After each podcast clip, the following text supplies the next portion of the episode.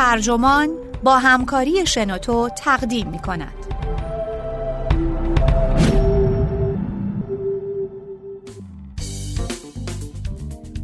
آنها همین حالا نسخه دیگر از شما را ساختند.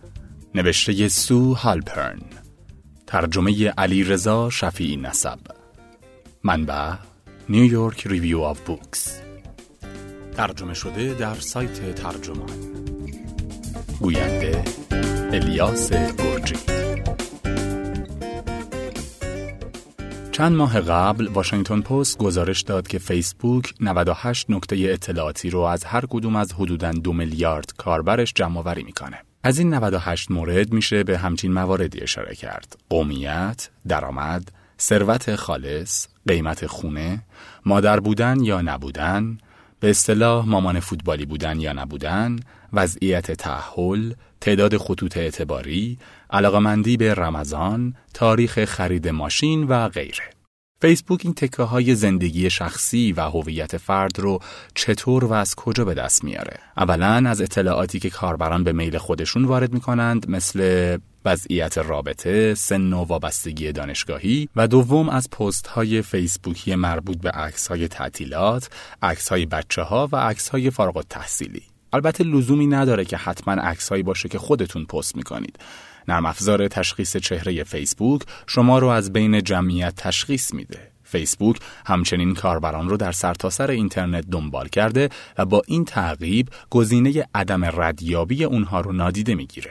مثلا هر بار که کاربری از یک وبسایت دارای دکمه لایک فیسبوک بازدید می‌کنه چیزی که اکثر وبسایت ها دارند فیسبوک از این قضیه خبردار میشه این شرکت همچنین اطلاعات شخصی رو از 5000 دلال اطلاعات در سرتاسر سر دنیا می‌خره. کسایی که اطلاعات رو از کارت های وفاداری فروشگاه ها، زمانت نامه ها، لیست فروش داروخونه ها، رسیدها و حدود 10 میلیون مجموعه داده عمومی و آماده استخراج به دست میارن.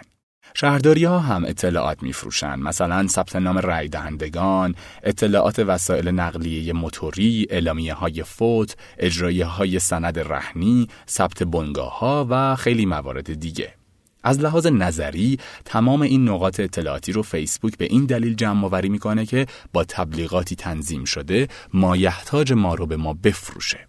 اما در واقع فیسبوک این اطلاعات رو به تبلیغ کنندگان میفروشه. صرفا به همین دلیل که می‌تونه پول زیادی از این راه به دست بیاره. مدتی قبل توجه عمیقی به سازوکارهای فیسبوک کردم تا ببینم با استفاده از کدوم اطلاعات می‌خواد تبلیغات رو متناسب با من تخصصی کنه. این مجموعه اولویت ها و این الگوریتم یعنی مجموعه دستوراتی جهت اجرای یک عملیات متفاوت با اونیه که فیسبوک برای تعیین و انتخاب مطالب جهت نمایش روی خبرنامه من استفاده می‌کنه. خبرنامه همون مجموعه هموار متغیر از عکس ها و پست های دوستان فیسبوکی و وبسایت های لایک شده است.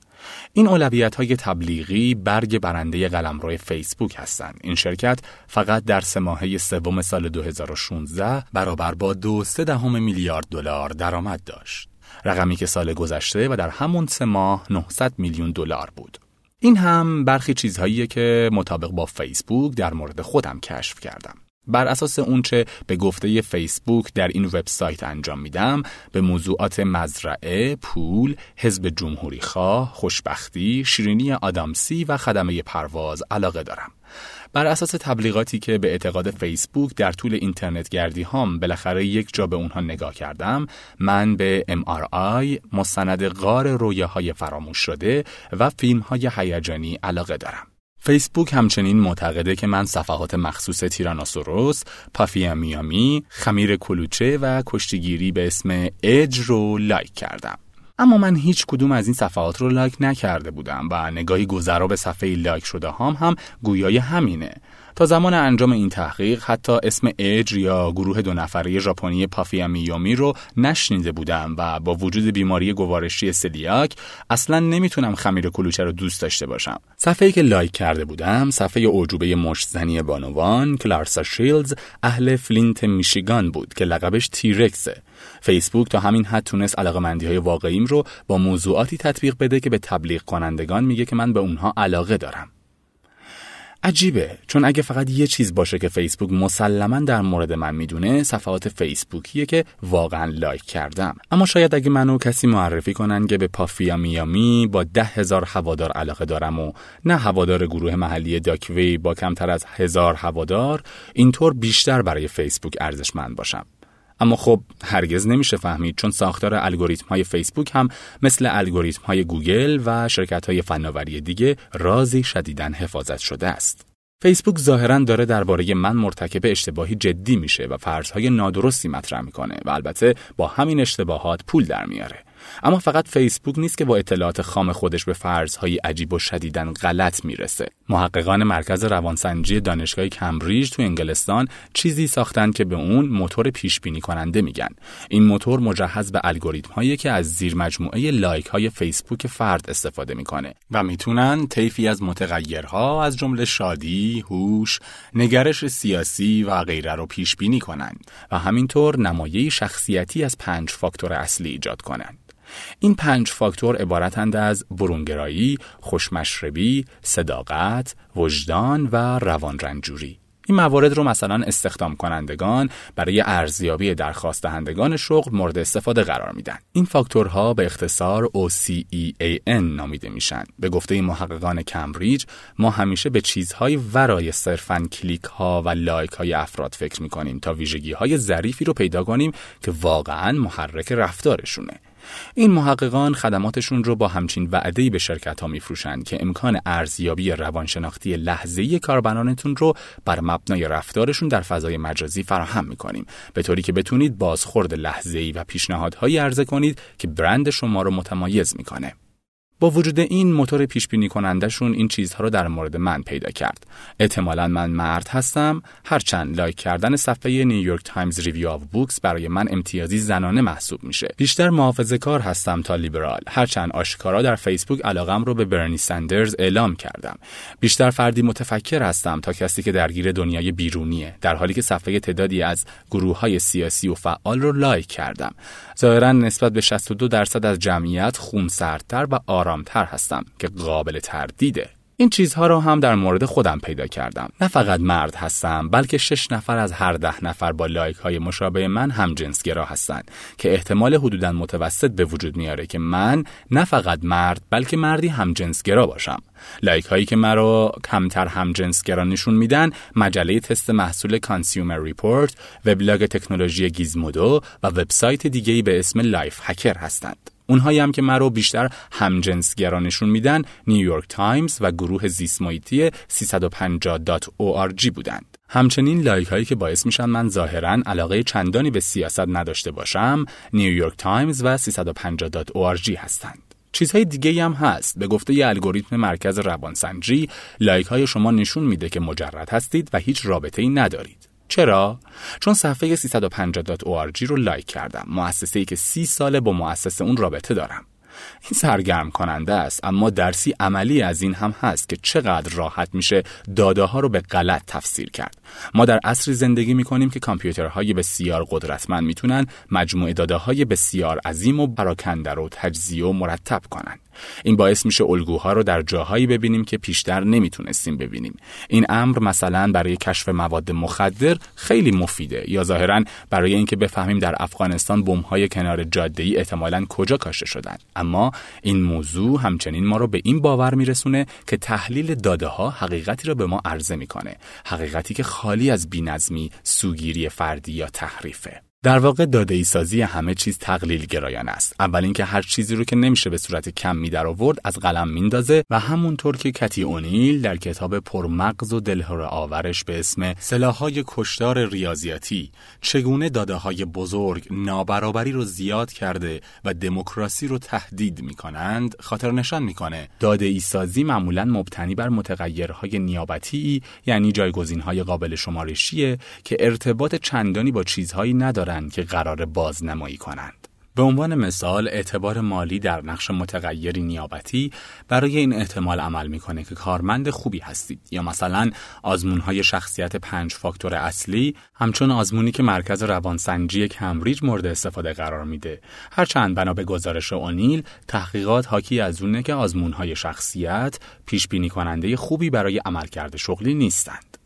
تمایلی برای لحاظ کردن این فرض وجود داره که داده ها خونسا هستند و هیچ سوگیری ذاتی در اونها نیست. مثلا اکثر افراد معتقدند که فیسبوک هیچ دخالتی در محتوای خبرنامه افراد نداره در حالی که الگوریتم انحصاری فیسبوک دقیقا کارش همینه.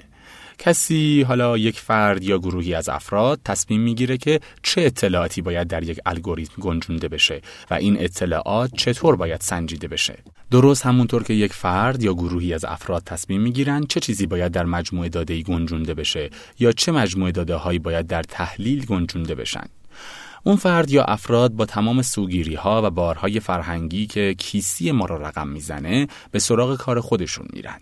در مرکز روانسنجی کمبریج کسی هست که تعیین کرده افرادی که نیویورک تایمز ریویو آف بوکس رو می‌خونند زنانه و کسانی که وبلاگ های تکنولوژی رو می‌خونند مردانه هستند. این علم نیست بلکه گمان است و همینطور هم وارد الگوریتم میشه. باید بفهمیم که خطا پذیری انسان ها در الگوریتم های بازتاب پیدا می‌کنه که انسان ها می نویسند. ممکنه با نگاه به چیزی مثل تحلیل روانسنجی کمبریج این امر بدیهی به نظر برسه اما در بعضی موارد چندان هم بدیهی به نظر نمی‌رسه مثل الگوریتم هایی که مثلا پیش بینی می‌کنن چه کسی در آینده جرمی رو مرتکب میشه که امروزه در بعضی حوزه های قضایی در تصمیمات مربوط به محاکمه و عفع مشروط گنجونده شده یا الگوریتم هایی که پیش بینی می‌کنن کارمندی در آینده بیش از حد فضول خواهد بود و احتمالا وفادار نمیمونه. یا الگوریتم هایی که رتبه های اعتباری رو تعیین می‌کنن که البته همونطور که قبلا دیدیم برای موارد بسیاری بجز رتبه اعتباری هم مورد استفاده قرار می‌گیرن فیسبوک در حال ایجاد الگوریتم رتبه سنجی اعتبار شخصی بر مبنای اینه که افراد در فیسبوک با چه کسانی ارتباط برقرار می‌کنند. این امر شاید به فقرایی کمک کنه که دوستانشون در حوزه مالی کار می‌کنند اما برای کسایی که دوستانشون هنرمندانی فقیر هستند یا کلا فقیر هستند خبر خوبی نیست اخیرا تعدادی برنامه نویس تصمیم گرفتند که مسابقه آنلاین و جهانی برای انتخاب ملکه زیبایی برگزار کنند. مسابقه با داوری کامپیوترهای مجهز به هوش مصنوعی تفکر زیربنایی این بود که کامپیوتر می‌تونه به عکسهایی نگاه کنه که هزاران نفر در سرتاسر سر دنیا آپلود می‌کنن و بدون هیچ سوگیری زنانی رو پیدا می‌کنه که تجسم زیبایی ایدئال هستند. آیا باید تعجب کنیم که زنانی که به عنوان زیباترین ها انتخاب شدند همگی بلا استثنا سفید پوست بودند؟ الگوریتم مورد استفاده کامپیوتر رو برنامه نویسانی ساخته بودند که با استفاده از مجموعه داده های عکس های زنان عمدتا سفید پوست کامپیوتر رو آموزش داده بودند. در انتخاب این عکس ها برنامه نویسان معیاری برای زیبایی تعیین کرده بودند که کامپیوتر بر اساس اون عمل می کرد. سام لوین در گاردین می نویسه این گروه الگوریتم رو طوری نساختند که پوست روشن رو نشونه زیبایی بدونه اما داده های ورودی به راحتی ربات های داور رو به این نتیجه رسوند.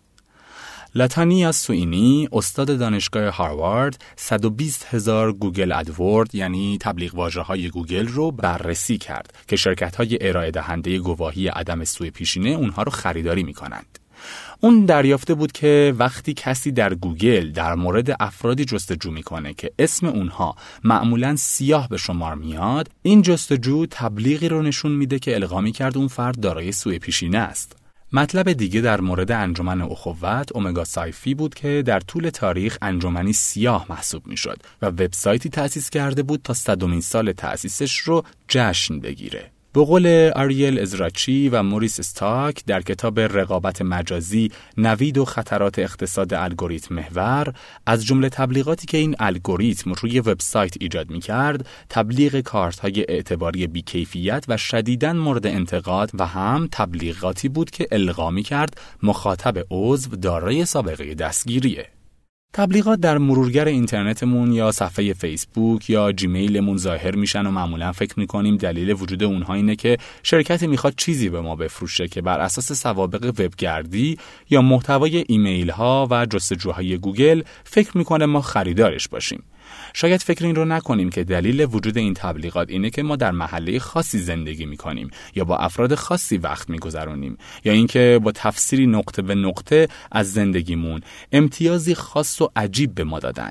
بعیدتر از همه اینه که تصور کنیم دلیل دیدن این تبلیغات اینه که الگوریتمی تشخیص داده که ما فردی شکست خورده یا هدفی آسان یا عضو نژاد یا قومیتی خاص هستیم.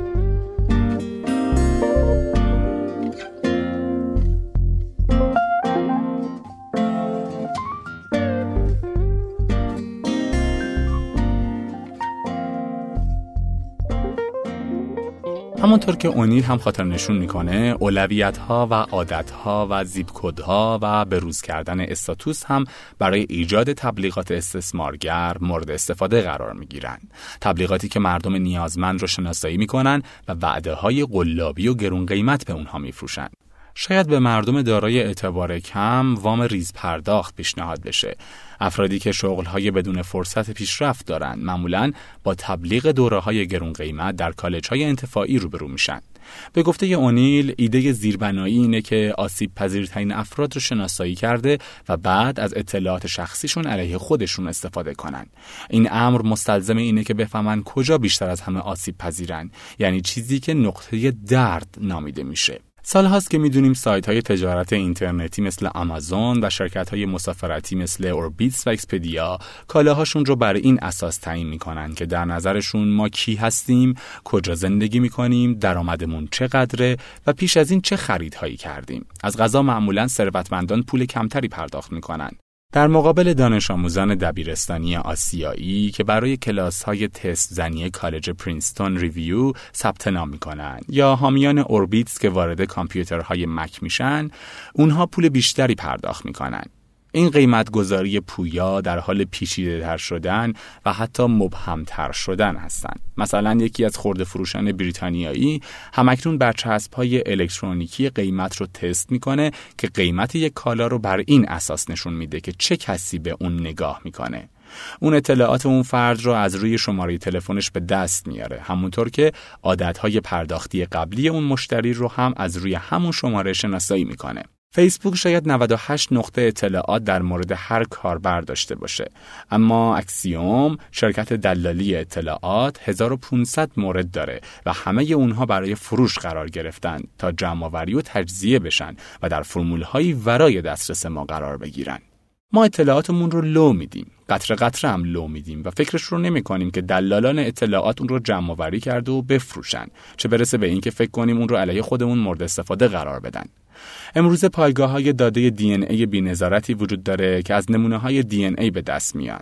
این اطلاعات رو مردم به وبسایت های تبارشناسی تحویل میدن تا اجدادشون رو پیدا کنن. این نمونه ها بدون مجوزی و حکم دادگاه به صورت آنلاین در دسترسه تا با دی ای یافت شده در صحنه جرم مقایسه بشه. پلیس هم در حال تکمیل پایگاه داده خودش از طریق نمونهگیری از داخل دهان در ایست بازرسی های معمولیه. بر اساس برآورد بنیاد جبهه الکترونیک این امر باعث میشه تا افراد به جرمهایی متهم بشن که مرتکب نشدن. یا مثلا داده های ردیابان آمادگی جسمانی مثل فیت بیت رو در نظر بگیرید. همونطور که در اینترسپت گزارش شده در پنل کارشناسی پیوند سلامت و آمادگی جسمانی وابسته به FTC در سال 2013 اسکات پپت استاد حقوق دانشگاه کلرادو گفت بر اساس داده هاتون در فیت بیت می‌تونم نقاشی دقیق و پرجزئیاتی از شما بکشم. بعد اضافه کرد این داده ها چنان با کیفیتن که با اونها می‌تونم کارهایی مثل قیمت گذاری بیمه یا ارزیابی دقیق امتیاز اعتباریتون رو انجام بدم. این رو هم در نظر بگیرید که اگه یکی از تست های تصادفی شخصیت شناسی رو انجام بدید که دائما در فیسبوک ظاهر میشن مثل دستخطتون چه چیزی در مورد شما میگه؟ به احتمال زیاد شرکتی به اسم کمبریج آنالیتیکا با استفاده از این اطلاعات هم به نمره OCEAN شما و هم به نمایه فیسبوک شما از جمله اسمتون دسترسی پیدا می‌کنه. به گفته نیویورک تایمز کمبریج آنالیتیکا راهنمای کمپین ترامپ بود. همچنین هر بار که با استفاده از سرویس اوبر ماشینی می‌گیرید یا از نقشه گوگل استفاده می کنید دو نمونه از برنامه های کاربردی تلفن همراهتون موقعیتتون رو افشا می کنید و ردی برای بقیه حالا مثل پلیس بدون شک هکرها و مجرمان دیگه شاید منافع تجاری هم مطمئنا باقی می‌ذارید تا شما رو دنبال و از شما سوء استفاده کنند مدتی قبل در رستورانی در نیویورک بودم که پیامی به دستم رسید. این پیام به من به خاطر انتخاب این غذاخوری تبریک گفت و منو از غذاهای مخصوص اون روز مطلع کرد. گرچه بدون استفاده از نقشه گوگل به اونجا رفته بودم، همین که سرویس مکانیاب گوشیم فعال بود، منو به تومه شکار تبدیل کرده بود. اردکی نشسته. جدایی از ترسناک بودن این قضیه، آیا اهمیتی هم داره؟ این سوالی که باید از خودمون و دیگران بپرسیم. اگه از کسانی که از محصولات گوگل یا فیسبوک استفاده می‌کنن یا سوار ماشین های اوبر میشن یا سلفی های خودشون رو در توییتر پست می‌کنن بپرسید که آیا براشون مهمه که اطلاعات شخصیشون رو مثل کالایی که کالا هم هست میفروشند؟ احتمالا به شما خواهند گفت که این بهایی کوچیک و بی اهمیته که باید برای خدمات رایگان جهت‌دهی پیچ به پیچ یا ایمیل یا ارتباط داشتن با دوستان قدیمی پرداخت. احتمالا به شما خواهند گفت که تحویل تک خورده های اطلاعات شخصی هزینه این معامله است. حالا که معامله واقعی اون چیزی نیست که می‌گیرن بلکه اون چیزیه که تحویل میدن. اگه واقعا اونطور که مارک زاکربرگ گفته حریم شخصی دیگه هنجاری اجتماعی نیست از کجا به بعد دیگه هنجار سیاسی هم محسوب نمیشه؟ از کجا به بعد اولویت فرد بر حکومت یا آزادی های مدنی یا دولت محدود هم از صحنه خارج میشه؟ چون این ساده لوحانه است که فکر کنیم برای دولت اهمیتی نداره که عادات خرید ما چی هستن یا دیروز ساعت چهار عصر کجا بودیم یا دوستانمون کی هستند آژانس های اطلاعاتی و پلیس هم داده ها رو از دلالان می‌خرن. هدف اونها از این کار دور زدن قوانینیه که توانایی اونها رو در جمعآوری اطلاعات شخصی محدود می‌کنه. اونها این کار رو می‌کنن چون ارزونه، چون پایگاه های داده تجاری چند لایه، قدرتمند و استوار هستند. به علاوه رد پای عظیم و بزرگ اطلاعاتی که با استفاده از جیمیل، ارسال عکس به اینترنت، ذخیره کارمون بر گوگل درایو یا استفاده از اوبر به جا می‌گذاریم در دسترس نیروهای اعمال قانونه تا دستور تسلیم این اطلاعات رو بدن. اما گاهی هم شرکت های فناوری اطلاعات شخصی رو بدون هیچ تقاضایی از طرف دولت تحویل میدن. همونطور که مدتی پیش فهمیدیم که شرکت یاهو از طرف دولت ایالات متحده بر تمام ایمیل های ورودی نظارت داره. همچنین اپلیکیشنی به اسم جوفیدیا وجود داره که پلیس و بعضی دیگه رو قادر می‌کنه تا اطلاعات شخصی رو که به طور عمومی به اشتراک گذاشته میشه از چندین سایت رسانه اجتماعی بر هم بیافزاید تا فعالان رو زیر نظر داشته و اعتراضات رو در لحظه خاموش کنه. در ضمن پلانتیر شرکت مرموز تحلیل داده های سیلیکون ولی رو هم نباید از قلم انداخت که بودجه اون رو CIA تأمین می‌کنه و آژانس امنیت ملی، CIA، FBI، چندین نیروی پلیس، امریکن اکسپرس و صدها شرکت، آژانس اطلاعاتی و مؤسسه مالی دیگه ازش استفاده می کنند.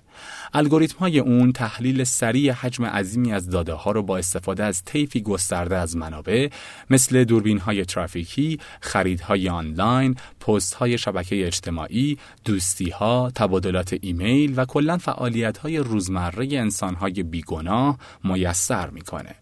این کار مثلا پلیس رو قادر می‌کنه ارزیابی کنه که آیا فردی که به خاطر شکسته بودن چراغ جلوی ماشینش متوقف شده ممکنه مجرم باشه یا یه روزی مجرم میشه؟ ساده لوحانه است که فکر کنیم بین پایش تجاری و پایش دولتی دیواری آتشین و مانع است. چنین چیزی وجود نداره. خیلی از ما به خصوص بعد از افشاگری های نگران دسترسی بیش از حد دولت هامون به منابع دیجیتال بودیم. اما میل مصرف گرایانه ای که افشای دیوانوار اطلاعات شخصی رو تقویت می‌کنه هم به همون اندازه برای حق فردی و رفاه جمعی ما خطرناکه. حتی شاید خطرناکتر باشه چرا که ما بدون ملاحظه همه 98 درجه آزادی رو با مشتی از چیزهایی عوض می‌کنیم که اونچنان که در ذهنمون فرو کردن هزینه‌ای برامون ندارند دوستان عزیز این پادکست در اینجا به پایان رسید. شما می‌تونید به وبسایت شنوتو سر بزنید و از پادکست های دیگه این وبسایت لذت ببرید. خدا نگهدار.